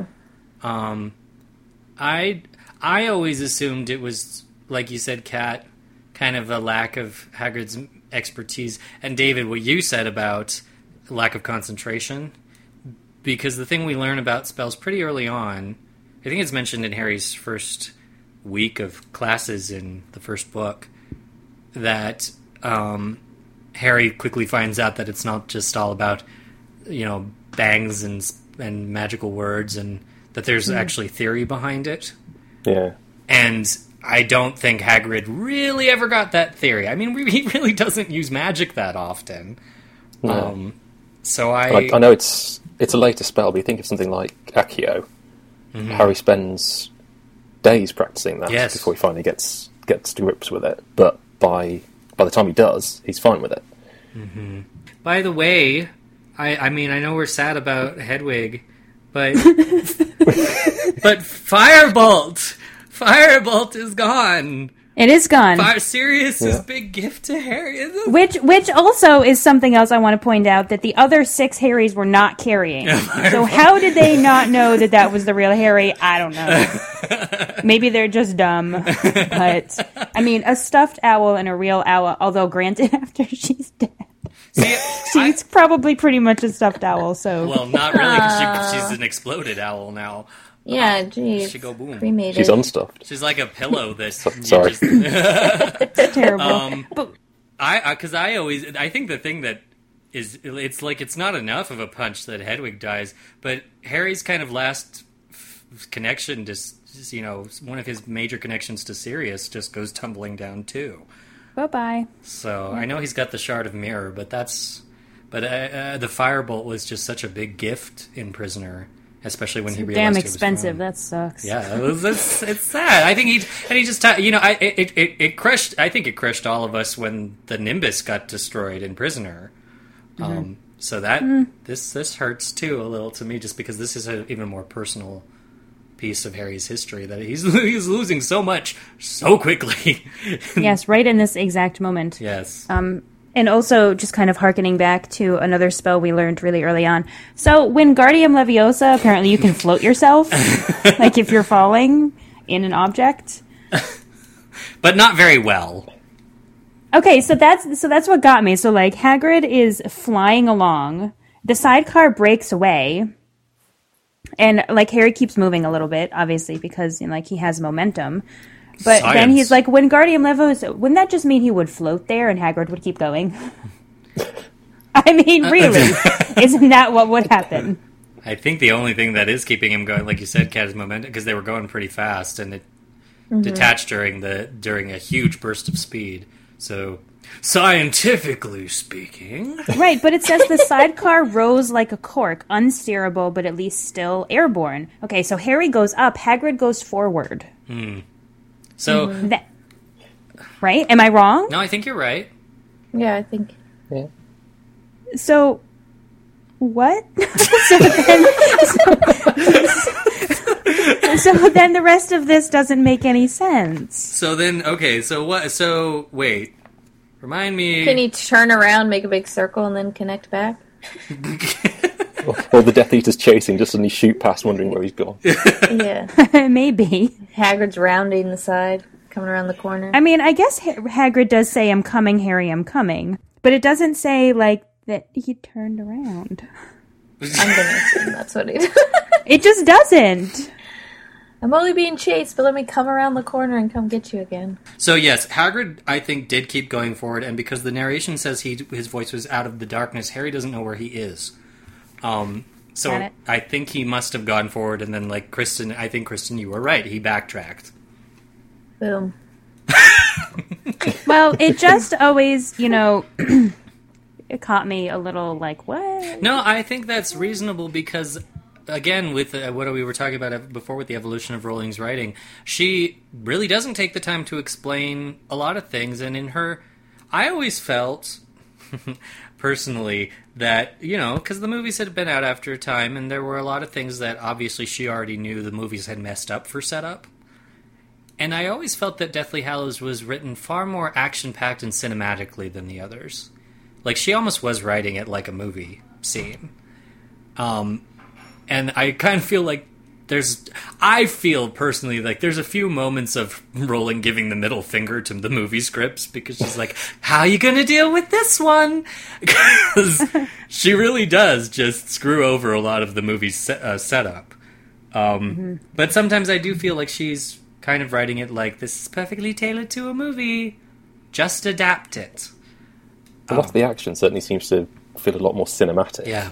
After the films start coming out. I, I remember reading Order of the Phoenix for the first time, and just all the, the, the battle at the end, or them all looking down the from the astronomy tower and seeing McGonagall getting stunned. Mm-hmm. I could just see that Yes. as if it was on Yeah, the we screen. didn't get to. yeah. Yeah, but Yeah, yeah, just from from that point on, the films had started coming out by then. So yeah, it, it did seem to get a bit more. I mean, the action was going to increase anyway, but yeah, it just always felt a bit more cinematic. That's that's that's what the change is. I think that's why that explanation is lacking in the writing a lot because she doesn't really she doesn't pause to, she doesn't let you pause to breathe, which kind of almost makes you feel the chaos of the scene, right? Mm-hmm. As a reader, Yeah. Yeah. Well, speaking of chaos, more of that. we t- we touched on this really briefly before um, about the Expelliarmus moment. So Harry, like you know, you think about it, and I, I feel like maybe on an, init- an initial read through, you don't remember that Harry was casting other spells. But he's casting other spells at people, and then all of a sudden he's like Expelliarmus when he sees Stan Shunpike. Like, mm-hmm. was he just trying not to hurt him? Is that is that why he was using Expelliarmus? Because he doesn't give an f about the other guys, and he's Yeah. using you know Well, it mentions Stan's blank-eyed expression, so I- I think Harry just figures he's been Imperius, yeah, he and does. so That's- not in control of his Yeah. own actions, and maybe not even there And it, under his own will. and then he personally, personally, like knows him to be a Hmm. good person. yeah, I- Yeah, because in is it um, Half Blood Prince where he keeps asking um, whether they've released him yet. Um, the Ministry takes Hmm, him I into think so. questioning. yes, it is. I think so. Yeah. Well, Yeah. and as w- you know, we've we talked about this in Order of the Phoenix, but Harry proselytizes um, d- uh, defensive magic over offensive magic. Um, he's he's he's not about. Um, I mean, uh, yet again, more Jesus parallels. Um, but that uh, he's he really doesn't uh, advocate for violence. Um, and I think that that's that's it's not just a giveaway that he uses Expelliarmus; it's a giveaway that he uses Expelliarmus the way he does, um, on Stan specifically. That was that was a trap on Yeah, the Death Eater's it was. part. So Harry uses Expelliarmus, and um, everybody's like, "It's the real one! It's him! It's him! It's him!" And they just fall back, and I feel like they probably apparated somewhere to tell Voldemort they'd found the real one. Is that kind of what we're assuming happened? I assume they either I could always have just thought they were falling back to allow Voldemort space. Yeah. But they're flying off in all different directions, so I assume Voldemort was like waiting somewhere, and he wasn't mm-hmm. there yet, right? he must have been That's what I always assumed. he must have been nearby. Yeah, they I mean Yeah, it had been Yeah. around. they could have summoned him by touching their marks too. Yeah. Oh, I that's think true. it just is like more powerful to have him come in. Yeah, it- Well, yeah, obviously. well, yeah. The the effect. I mean, it's done really well in the movie. The effect in the movie is great. Oh yeah, definitely. Um, it's great. But It's really cool. But yeah, I, I always assumed that he was just kind of in the general area, waiting for whichever set of Death Eaters found him to touch their marks, and then he'd know exactly where to go. So, speaking of this moment, um, mm, like you said, it's really great in the movie. It's also really great in the book. The quote says, And then Harry saw him. Voldemort was flying like smoke on the wind, without broomstick or thestral to hold him, his snake like face gleaming out of the blackness, his white fingers raising his wand again. And I love that. It's it's a great description. It immediately when you when you think about smoke on the wind, it just I don't know, it's kind of beautiful in like its terrible way. Yeah, I sound like Ollivander, don't I? Well, especially because we haven't had any hint up until this point. There's there's any way to do this, Th- any way to fly without brooms or thestrals. So to suddenly have it, and at this moment, Right. as well. Which It's- is great because then, oh no, literally moments later, Hagrid flies without broomstick or thunderbolt when he when he quite literally leaps on somebody to save Harry. you know, it's more falling with style. It is more falling with style. The part where Voldemort is is really only the last, um, you know, two and a half pages, not even of of this chapter. And there's another quote here that says, "As the pain from Harry's scar forced his eyes shut, his wand acted of its own accord. He felt it drag his hand around like some great magnet, saw a spurt of golden fire through his half-closed eyelids, heard a crack and a scream of fury." The remaining Death Eater yelled. Voldemort screamed, "Yeah!" so I figured now was a good time to listen to um, a great, another great Audioboo from a listener about that golden spell, which we talked about very briefly. But have a listen. What's good, Alohomora team and podcast listeners? This is Kevin going by Protego My Ego in the comments and the forums. In rereading this chapter, I can't help but be curious about the mysterious spell of golden flames that comes from Harry's wand against Voldemort's attack. Now, I haven't found any information from Rowling on Pottermore or interviews or any other open forums. Now, I recognize this encounter is significant because it gets Harry and the reader to begin wondering about and questioning the nature of wands and if they have a level of consciousness, but to me, this spell is a bit of a loose end and leaves readers, especially myself, with an unanswered question as to what it is. So, for you guys, do you think this spell is just Rowling, getting us curious about wands as a setup for the Elder Wand to come later in the book and should remain a mystery, or is there more to be revealed? I'd love to hear your opinions, and while we're at it, how about coming up with some names for the spell and what it would do if it actually hit a target? Thanks for the podcast. I'm a huge fan. Love you guys. Peace. Uh, okay, because the interesting thing about this is that we don't get, we never actually really get an explanation on this spell, do we? Uh, we we get the reason why it happened, but we don't actually get an explanation of the spell itself. Um, I'm assuming because there's really not that much to go on that this is some kind of because nobody recognizes this. Everybody even thinks Harry's lying. They've never heard of this before. Um, I'm assuming this is some kind of demented, warped version of Priori Incantatem. Because the wands don't share the core, so it can't actually do that. But it's still detecting similar things about Priori Incantatem, that being that Voldemort and Harry have a connection. I'm trying to think of a cool name. For the for the spell. yeah.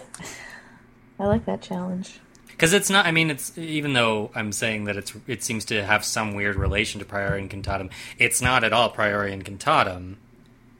Right, because he has Lucius's wand. Because it's and it's not Yeah. recollecting previous spells, which is essentially what that means. But it's still, but it's still drawing on that same protective aspect of Priori Incantatem, right? I mean, he can feel his pain, maybe. It is a bit of a mysterious moment. I, I always wished we'd gotten a bit more of an explanation about this. Hmm. Yeah, about the actual spell itself, and Yeah. not just why it was caused. Just passing it off as what, what did they say? It's the wand recognised Voldemort as Harry's enemy and acted to protect itself. Just it, yeah, always seems a bit sort of vague. I think what what David just said made me think that, or reminded me kind of that we we do discover that ones they they also learn and grow and evolve, and so I guess the implication is that you know, and and because we you know this is this is the big um, is it alive question I think of the series like really because I what I would say happened is the wand remembered the wand learned from the Priori Incantatem incident. But that would mean that wands can read people and not just other wands. Well, and in this case, ostensibly it is right because it's reading that there's a mm-hmm. Horcrux connection between the two of them, right? But then, really, the wand is just reading Voldemort trying to quote kill himself. But but there's also the element that the wand is bonded to Harry, and I think maybe that's why this spell happens. This unexplained, never before witnessed spell, because there is, as we just listed, there is so much conflict going on between this wand. Yeah. It, just in this wand alone, there's an internal conflict going on, um, because it recognizes that Harry is trying to protect himself, and it's also recognizing that there's a piece of Voldemort in Harry. Almost like he's the one doesn't know if it's going up against an enemy or a friend. I, I think the, the, the explanation we get seems to suggest it recognised Voldemort, but only because of the connection they'd already had because of Prior and Prior and Contatum, Contatum. But is it recognizing Voldemort as himself or the piece of Voldemort in Harry? Both, like uh, the, again, the it's it's almost like you could say again, wondering if it's alive, that the wand knew that Harry was a Horcrux before Harry knew it. Um, Well, I feel like everybody knew before Harry. That's that's be true. fair. But I mean, I uh, you know, again, this this the wand is suggested to be something that bonds that closely with you. You know what I mean?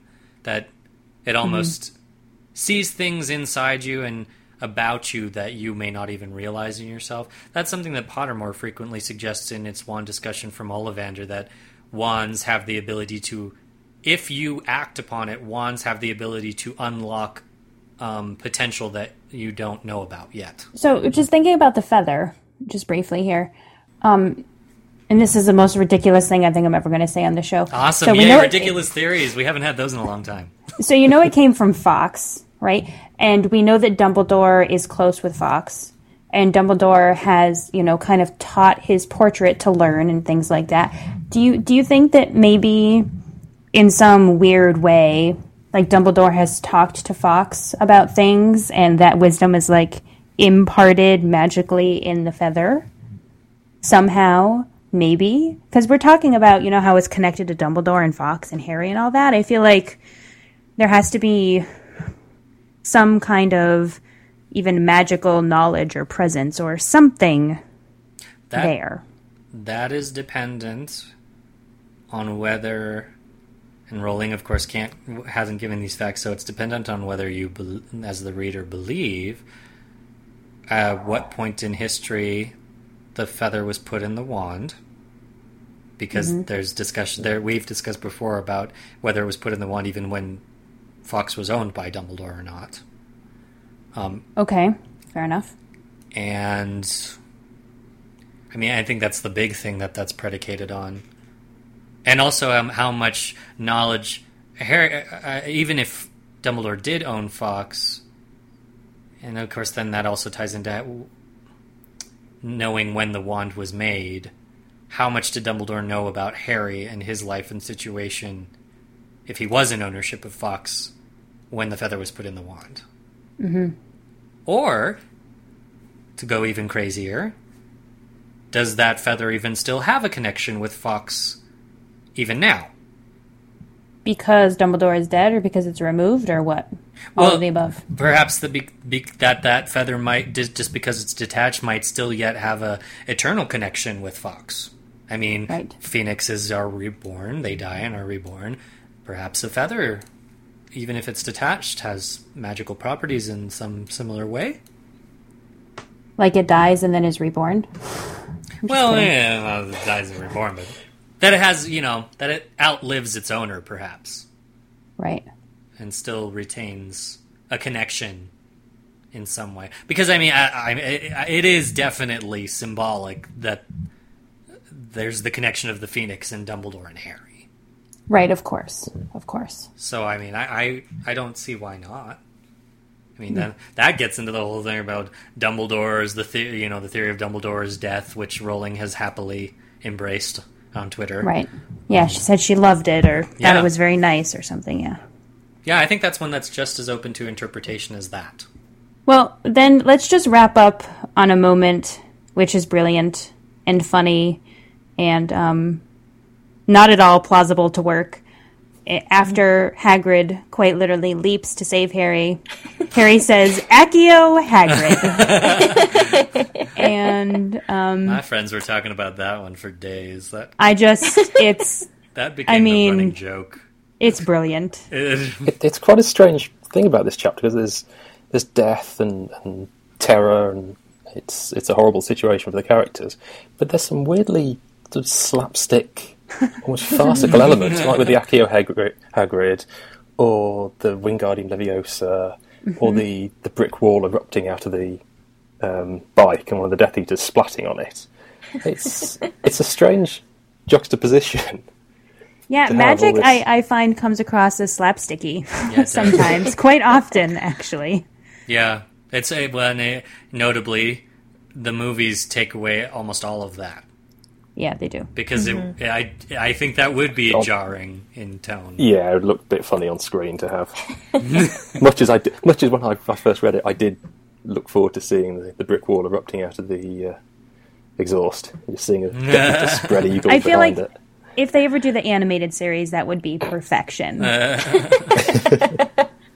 Which I think we all want that. So a little, you know, uh, coyote roadrunner type stuff going on, it'd be perfect. If you guys have just to put that out there, since you put that out there, listeners, if you have ever, if you have never watched Avatar: The Last Airbender or Legend of Korra, watch them now, and then you will realize why I want those creators to be the people who animate Harry Potter if it is ever done as a Oh, That'd be series, amazing. because they That would would be be so really good. good. they would do such a good job with that because especially Legend of Korra I think has a similar kind of thing with tone issues where it will kind of bounce between slapsticky and drama but it does it really well mm-hmm.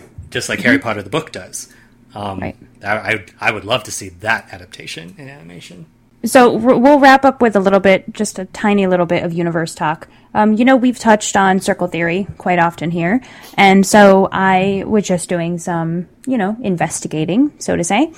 And the chapter and the book for this, um, if you go back to Sorcerer's slash Philosopher's Stone, would be the keep, Keeper of the Keys which is pretty which is pretty great because there's a moment in this chapter where Hagrid says, "Oh, the last time you were on this bike, you were a baby," and then in that chapter he says, "Last time I saw you, you was only a baby." Which I thought was cute. The pink umbrella makes an appearance in both chapters, um, and this line has nothing to do with any circle theory whatsoever. But I laughed so hard. Harry is talking about how he doesn't know about Hogwarts, but he quote, "I know some things." He said, "I can, you know, do math and stuff." um, so that's good to you know learn know that Harry knows how to do math. it's something we've been wondering about We have, know. we have. does know math. So also in the Keeper of the Keys chapter, that's where we first learn about Lord Voldemort from Petunia and Hagrid. And then oh, also this is a bit of a reach, but there is fire in both chapters, so hmm. something to to mm-hmm. think about. I was gonna say, as far as those connections that you made, it's that's really kind of intriguing to touch on because, unlike kind of all the throwbacks we've seen that end up being kind of one-offs or just moments that you know we won't see again, but are just fun recalls, Hagrid's symbolism ends up lasting pretty much throughout every appearance he has in the book. Mm-hmm. Um, eh, the the major one, of course, will be at the end. Um, but it is interesting that she sets all of these kinds of recalls up, and Hagrid's is pretty extensive, um, leading up to that his big moment um, with Harry during at the end mid battle, I guess you would say, battle part two. I was really hoping that it was going to be the chapter where Harry buys gets gets Hedwig, but um, it wasn't. Oh, God, that'd so be awful. that would have been very beautiful, but it wasn't. So If Circle Theory had been more kind of prominent in the fandom back then, I bet this would have really fueled the fire for the idea that Hagrid was going to die. Because Probably. he was top of a lot of people's lists. People were really sure was. he was going to die. I remember that. And then Hedwig died and nobody knew what to think anymore. Yeah. So then I looked at, um, we've also talked about within the books, the chapters within the books, and the opposite chapter for this one would be The Prince's Tale, if you don't count the epilogue. And um, I didn't want to read ahead and spoil myself, so I did not look at those circle theory options.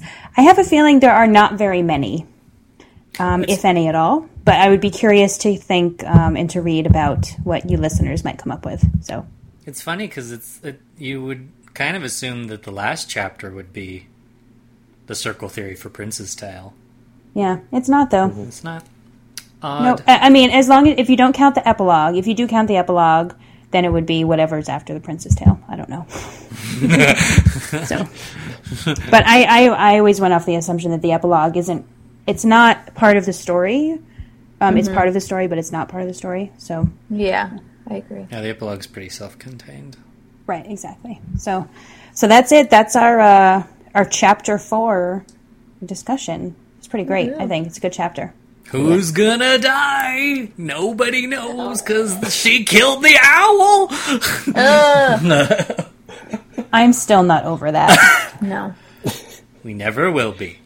No. Fresh tears coming back.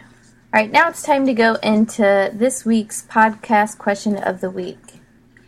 As we discussed in this chapter, the Order's plan to smuggle Harry from Privet Drive has many flaws, not least of which that it comes from Mundungus Fletcher, quite possibly the least trustworthy Order member.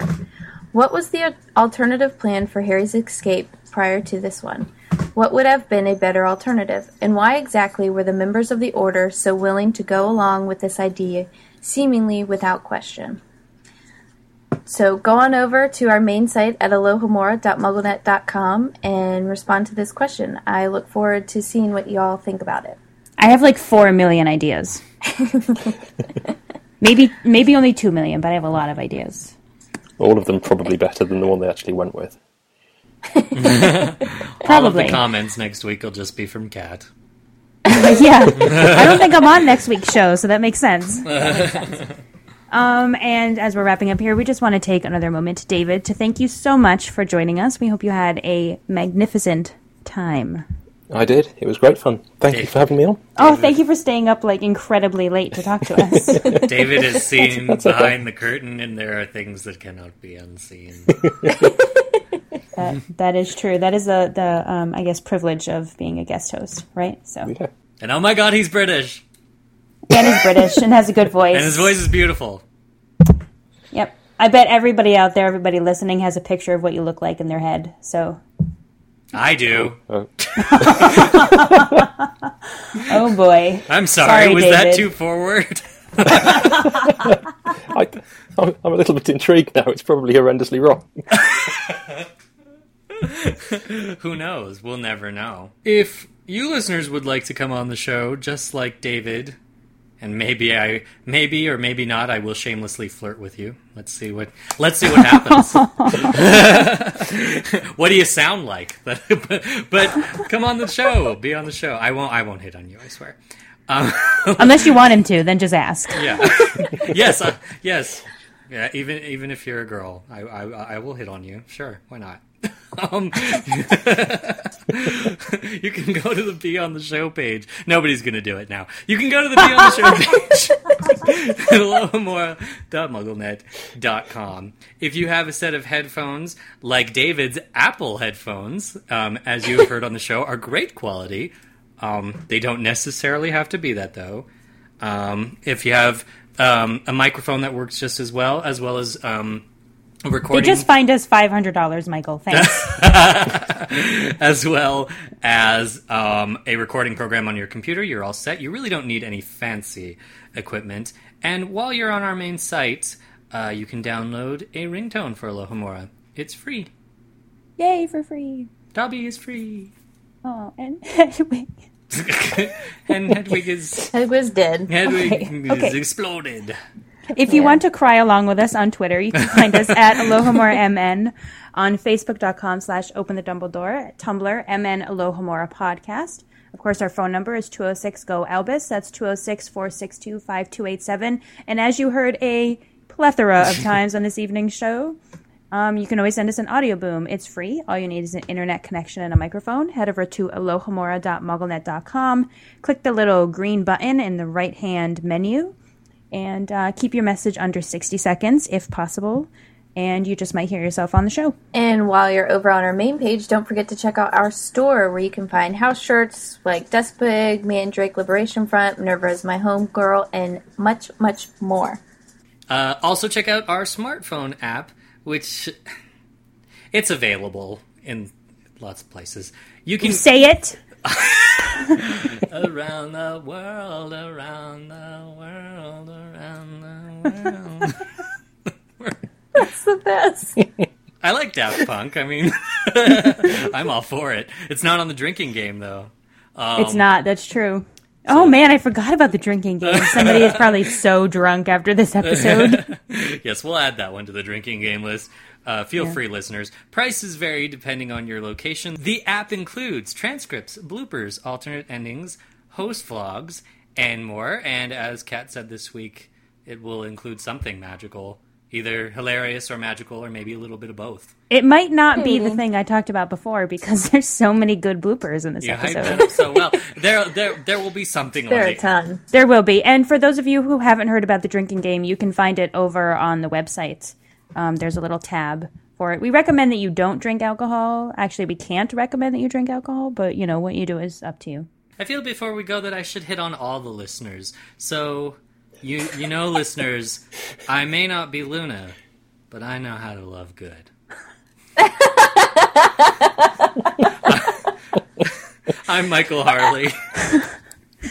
I'm Kat Miller. And I'm Kristen Keys. Thank you for listening to episode 154 of Alohomora. Open the double headway. Open the Dumbledore. Oh, that was so sad.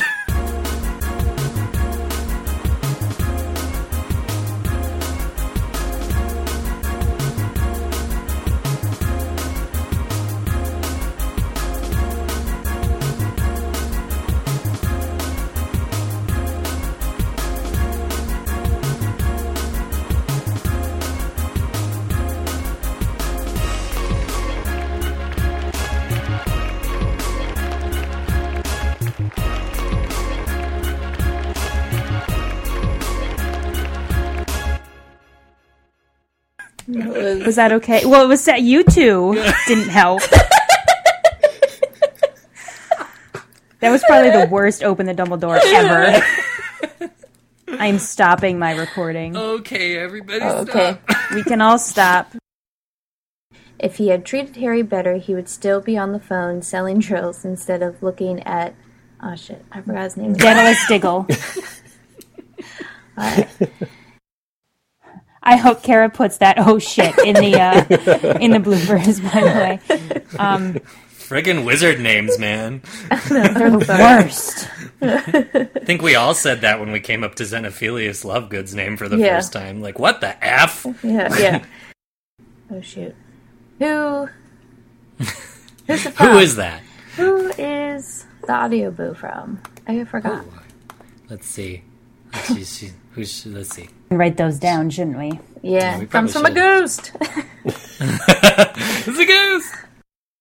She was so mad because when we went to Florida, Uh-huh. they took her thing of Nutella away out of her bag yeah, because for some reason it's a liquid, Yeah, like it's food. it's totally unfair. She was like, "Um, you can grab a spoon and try and eat it real quick." I'm like, "I gotta go catch my plane. I can't carry around spoonfuls of Nutella." Oh, so funny. Yeah, I. What is I'm that? sorry, it's my iPad and it's all the way over there. So let me go turn it off real quick. Do I keep hearing C3PO or R2D2? It, What it's is R it? two D two. It's happy R two D two. Is that what you were randomly laughing at before, Michael? yeah. Uh, yes, I think he was. I was It's like, like, "Oh." what? but it's all the way across the room. Hold on. Michael, this isn't funny. yeah, I was like, what are you laughing at? I'm sorry, am I business. being stupid or something?